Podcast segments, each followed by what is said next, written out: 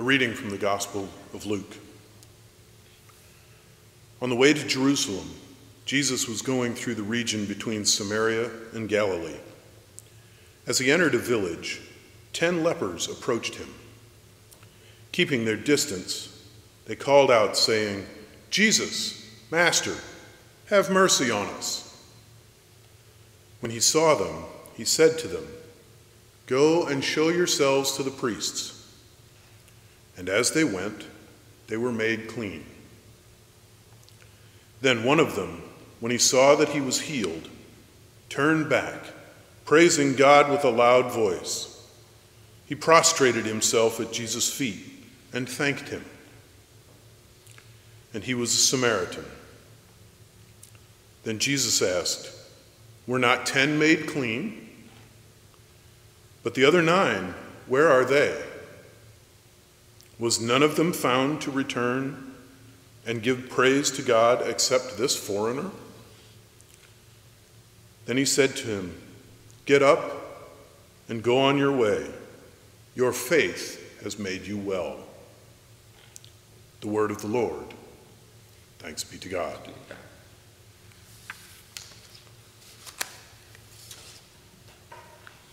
Let the words of my mouth and the meditation of our hearts be always acceptable your sight, O Lord, our strength and our Redeemer. Amen. Take care that you do not forget the Lord your God. When you have eaten your fill and all that you have has multiplied, do not forget the Lord. Today is Thanksgiving Day, a holiday here in the United States specifically for giving thanks for an abundant harvest. It also marks the beginning of a season of thanks, Christmas. As the writer of Deuteronomy says, take care that you do not forget the Lord. As we pause our busy lives to give thanks for all that we have, our abundance, thank the Lord. Luke tells the story of the ten lepers who begged Jesus to heal them. He did, but only one thanked him. To that one, he said, Your faith has made you well. A big distinction. He was not only healed of leprosy, but was made well. Being thankful, not only was his disease cured, his body made well, but also his spirit was made well. Think about that for a moment. A simple act of saying thank you. Yes, the gift of a healthy body is a huge gift and worthy, worthy of saying thanks.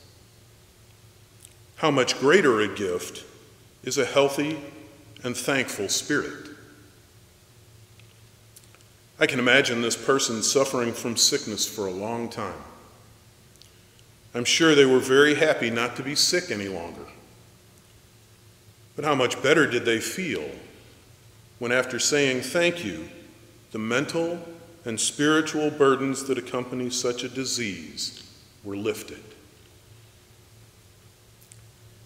How much better to know that not only did Jesus heal your body, but also your heart and mind and soul. Yes, today is the day of thanksgiving. And for the next month, we will be giving thanks and goodwill. But why just today? Why just this next month? How much greater a gift than to be thankful always? Let's learn from the example of the tenth leper. Turn back and say thank you. We are truly blessed. We all have something in abundance. That something is love. We can feed the hungry, clothe the naked, help the poor we can also say thank you. let me leave you with two final thoughts and a challenge. Robert Baden Powell said, The most worthwhile thing is to try to put happiness into the lives of others. My challenge to all of us is this don't just do it today or for the next month. Give happiness out every day. Then stop, be thankful, remember to thank God, and then see how happy you are.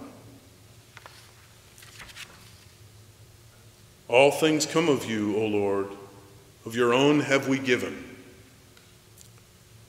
Thank you, Lord. Amen.